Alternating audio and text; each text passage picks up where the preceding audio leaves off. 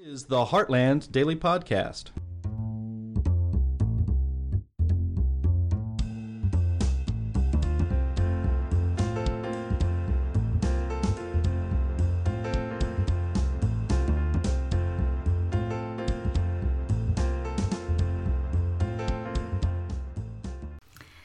Hello, everyone, and welcome to the Heartland Daily Podcast. This is Anne Marie Schieber from Healthcare News.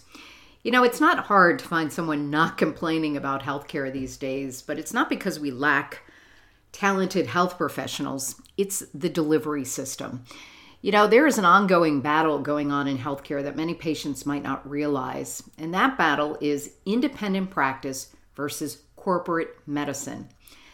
You know, government regulation in any industry, but notably healthcare, has become so onerous that many health professionals have left independent practice to work for a big hospital corporation, or maybe they sold their practice to a private equity group, or they work for a big university. But when that happens, you don't necessarily get better health care. In fact, you get things like bureaucracy, long waits, mandatory mask mandates, and woke medicine. I have as my guest today Dr. Hal Scherz. He is the managing partner of a practice in Georgia called Georgia Urology. Recently, this practice was singled out because 24 physicians from this practice were ranked best by Atlanta Magazine, including Dr. Scherz. He is also the founder of the Docs for Patient Care Foundation. Welcome. Thank you, Anne Maria. It's, it's my pleasure to be with you. Thank you for having me. So, what is it about Georgia urology that few others seem to be doing? Well, you know, I, I think that it's it's um, a uh, the secret sauce, if if if you will, is having an organization where doctors can practice medicine um, unencumbered by outside regulation and where we treat not only the doctors and the patients, but also our employees with um, a great deal of respect and uh, and really try to create an environment where everybody can thrive. So tell us about this practice. You're physician owned and operated. Um, how many locations do you have? Where do you operate? So we are Atlanta based, the uh, general Atlanta area. So it's a large catchment area surrounding Atlanta. And we are the largest um, uh, single uh, specialty, privately owned um, urology practice in the United States. We have um, over 30 locations and eight surgery centers, and um, we have uh, 54 doctors and uh, and 26 advanced practice professionals, PAs or nurse practitioners. So we really um, have a, uh, a large uh, professional staff that uh, are are superb. They're they're all fantastic um, healthcare providers. So your practice has chosen to operate independent of hospitals or universities. Can you give us an example or examples of what doctors at this practice can do that they can't necessarily do in those large organizations? Well, when you work for a hospital or university or your practice is owned by a private equity firm, and it's not all private equity firms, but many, you are constrained. You have to do things according to what middle management of, of some organization wants you to do. So if you want to um, grow your practice in a certain area, you want to uh, be able to um, provide certain services. If the if your boss feels that that's not a a, uh, a, a reasonable way to spend resources, then that won't uh, be allowed. And in some cases, especially with healthcare, some of those expenditures may not be revenue producing, but may be necessary for the benefit of the patients, taking care of them because of the way things are reimbursed in our healthcare system. Not everything that you do is necessarily going to generate um, income, but sometimes it's the right thing to do because you needed to be able to offer a full service uh, slate of, uh, of um, care options for patients.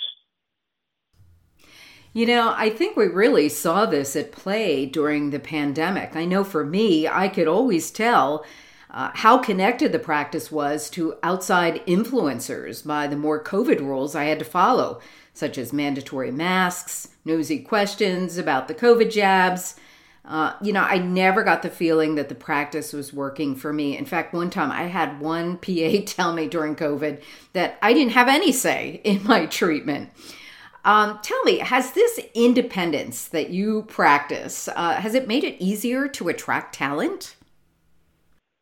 It has, but if I can just comment about what you've just said about the pandemic, you know, during the pandemic, many of the hospitals um, turned their back on their employees and they they let them go. They furloughed them or they they fired them because they did not want to quote lose money and um, and many of those people who were furloughed and or fired never came back to the hospitals, which is why there's such a profound um, shortage of, of people working in hospitals today.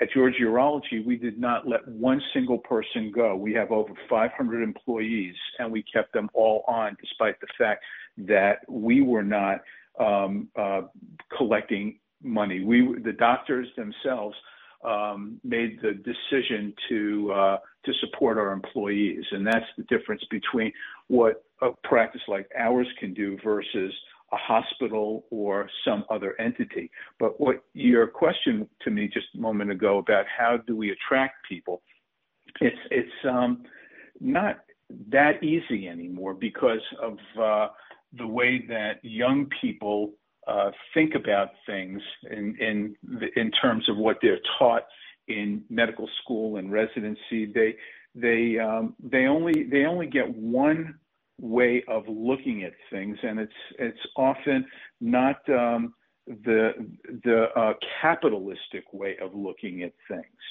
And um, they're, they're being taught a more um, socially acceptable or progressive way of looking at healthcare.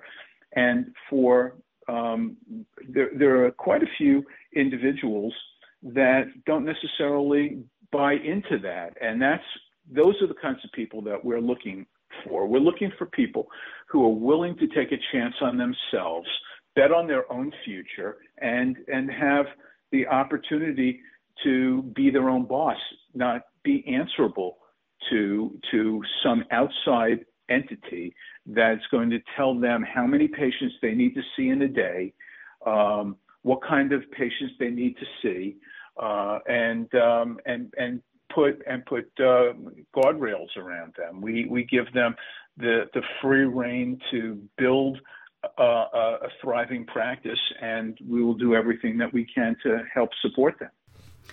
Well, we have written quite a bit about the indoctrination taking place in medical schools today. You know, we have students who reach out to us asking uh, to subscribe to healthcare news, but we have to be careful communicating with them. There's some terrific work being done by the Benjamin Rush Institute, for example, trying to keep medical students informed about all the practice options out there.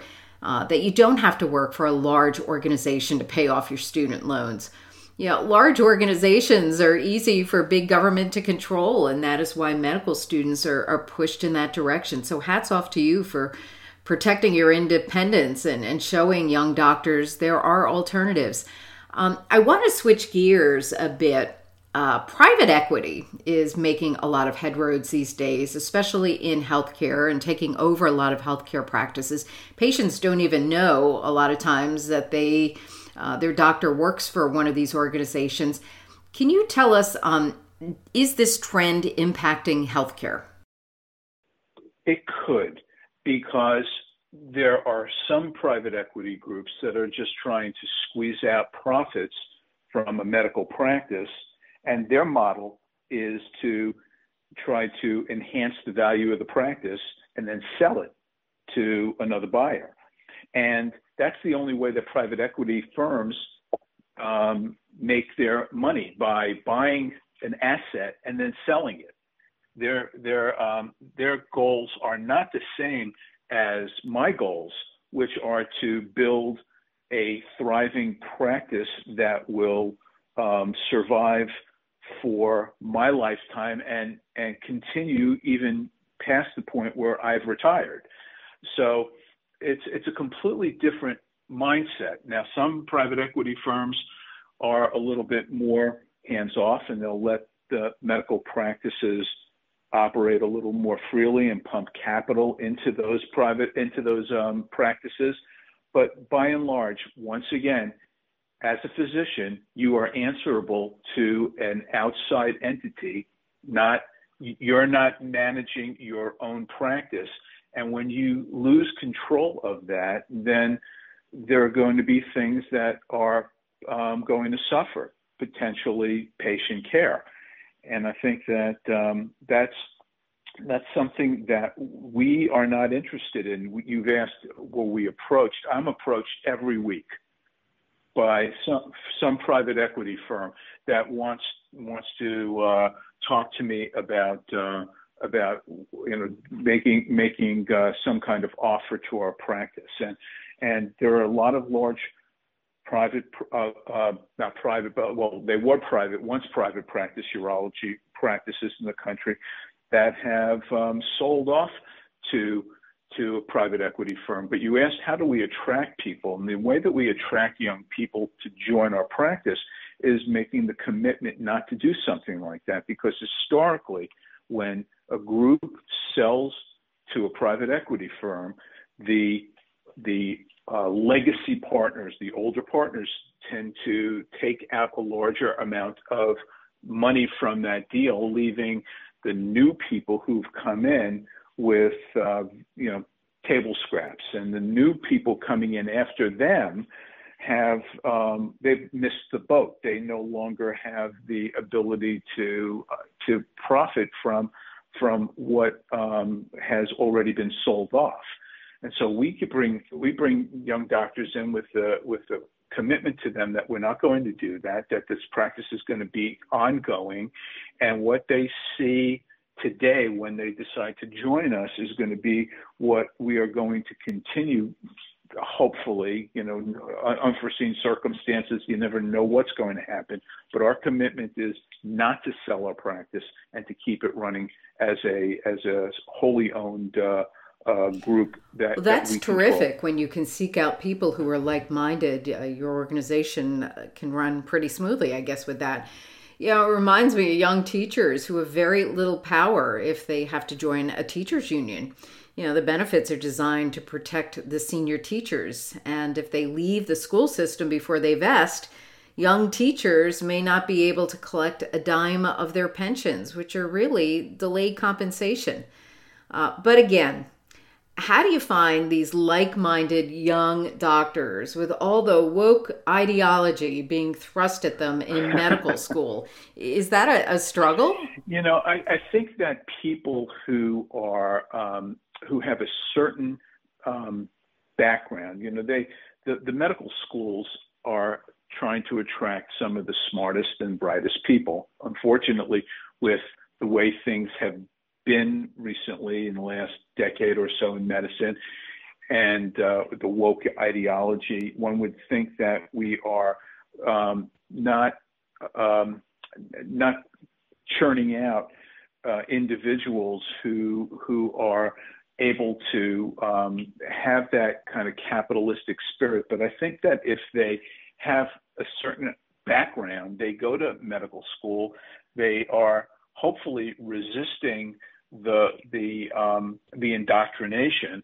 and they they uh, are looking for an opportunity that is different from what they're being told is the only way to do things, which is to work for a hospital or work for a university, and uh, they they uh, they understand that there could be a better way out there, and we provide we provide that that better way for them, and we try to use personal contacts. It's really hard to um, re- do a, a, recruiting with uh, a mass recruiting with, with uh, medical schools, um, but but through our networks, doctors the, the physicians around the country have a uh, pretty uh, pretty tight network. People know people, and so through word of mouth, we're able to um, find the, the, individuals who um, want to live in Atlanta, want to be urologists, want to be a uh, have the kind of opportunities that we offer, and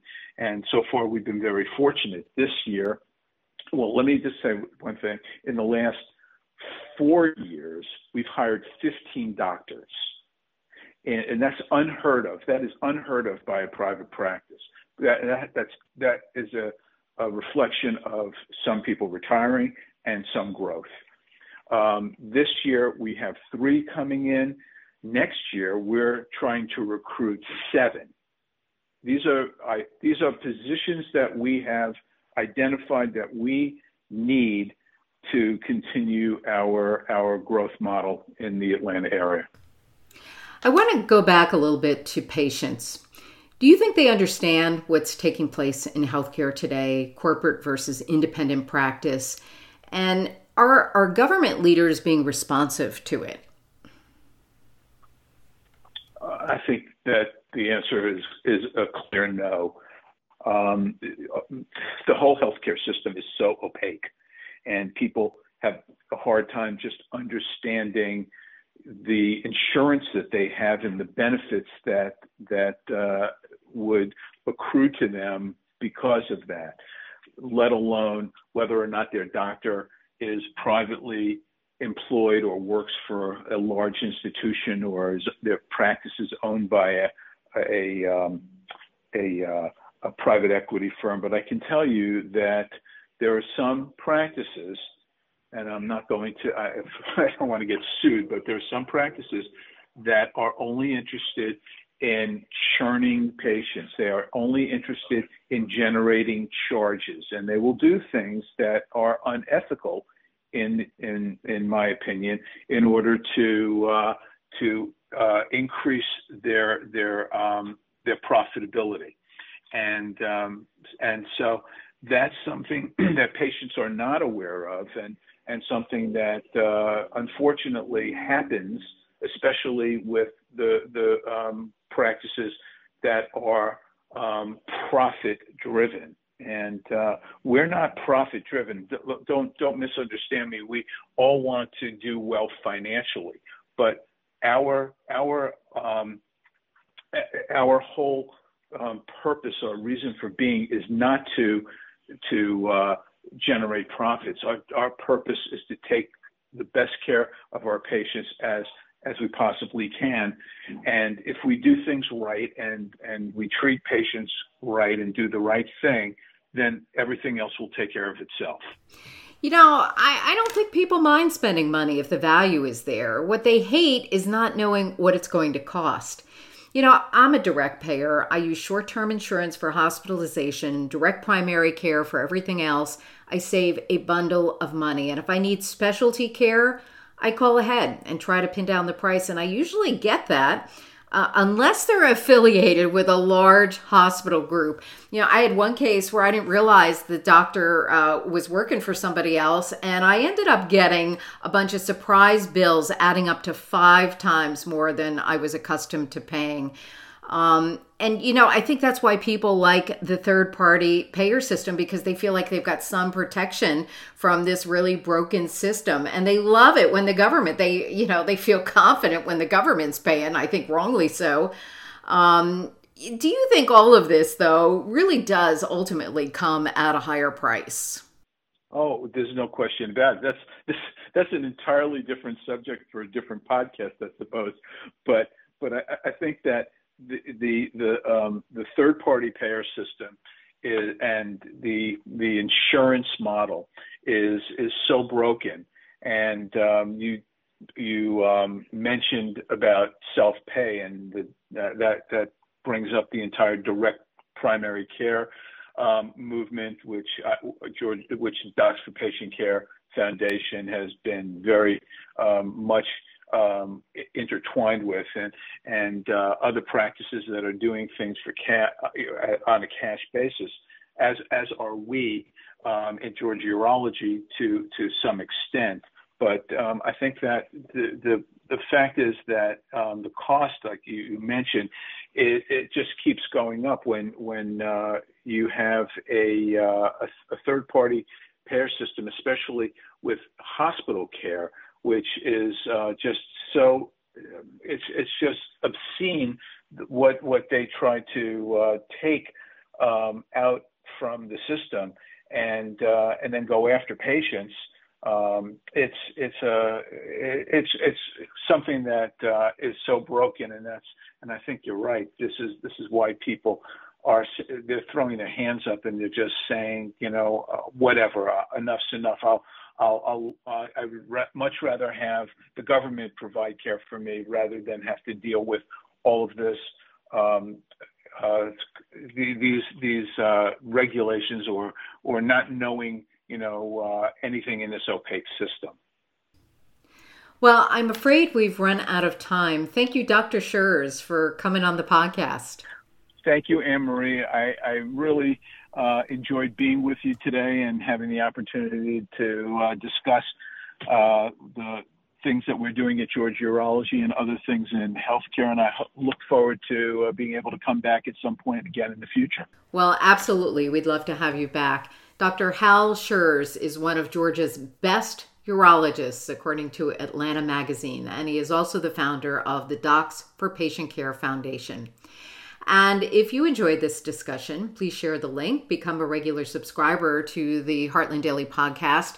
And for a readable version of free market healthcare, be sure to check out Healthcare News on the Heartland Daily News site. And you can also get a free subscription to our monthly paper. Uh, just kind of dive into our website and you can find out how to sign up for that. Thank you for joining us, and I'll be back again with another topic in healthcare news. This is Anne Marie Schieber.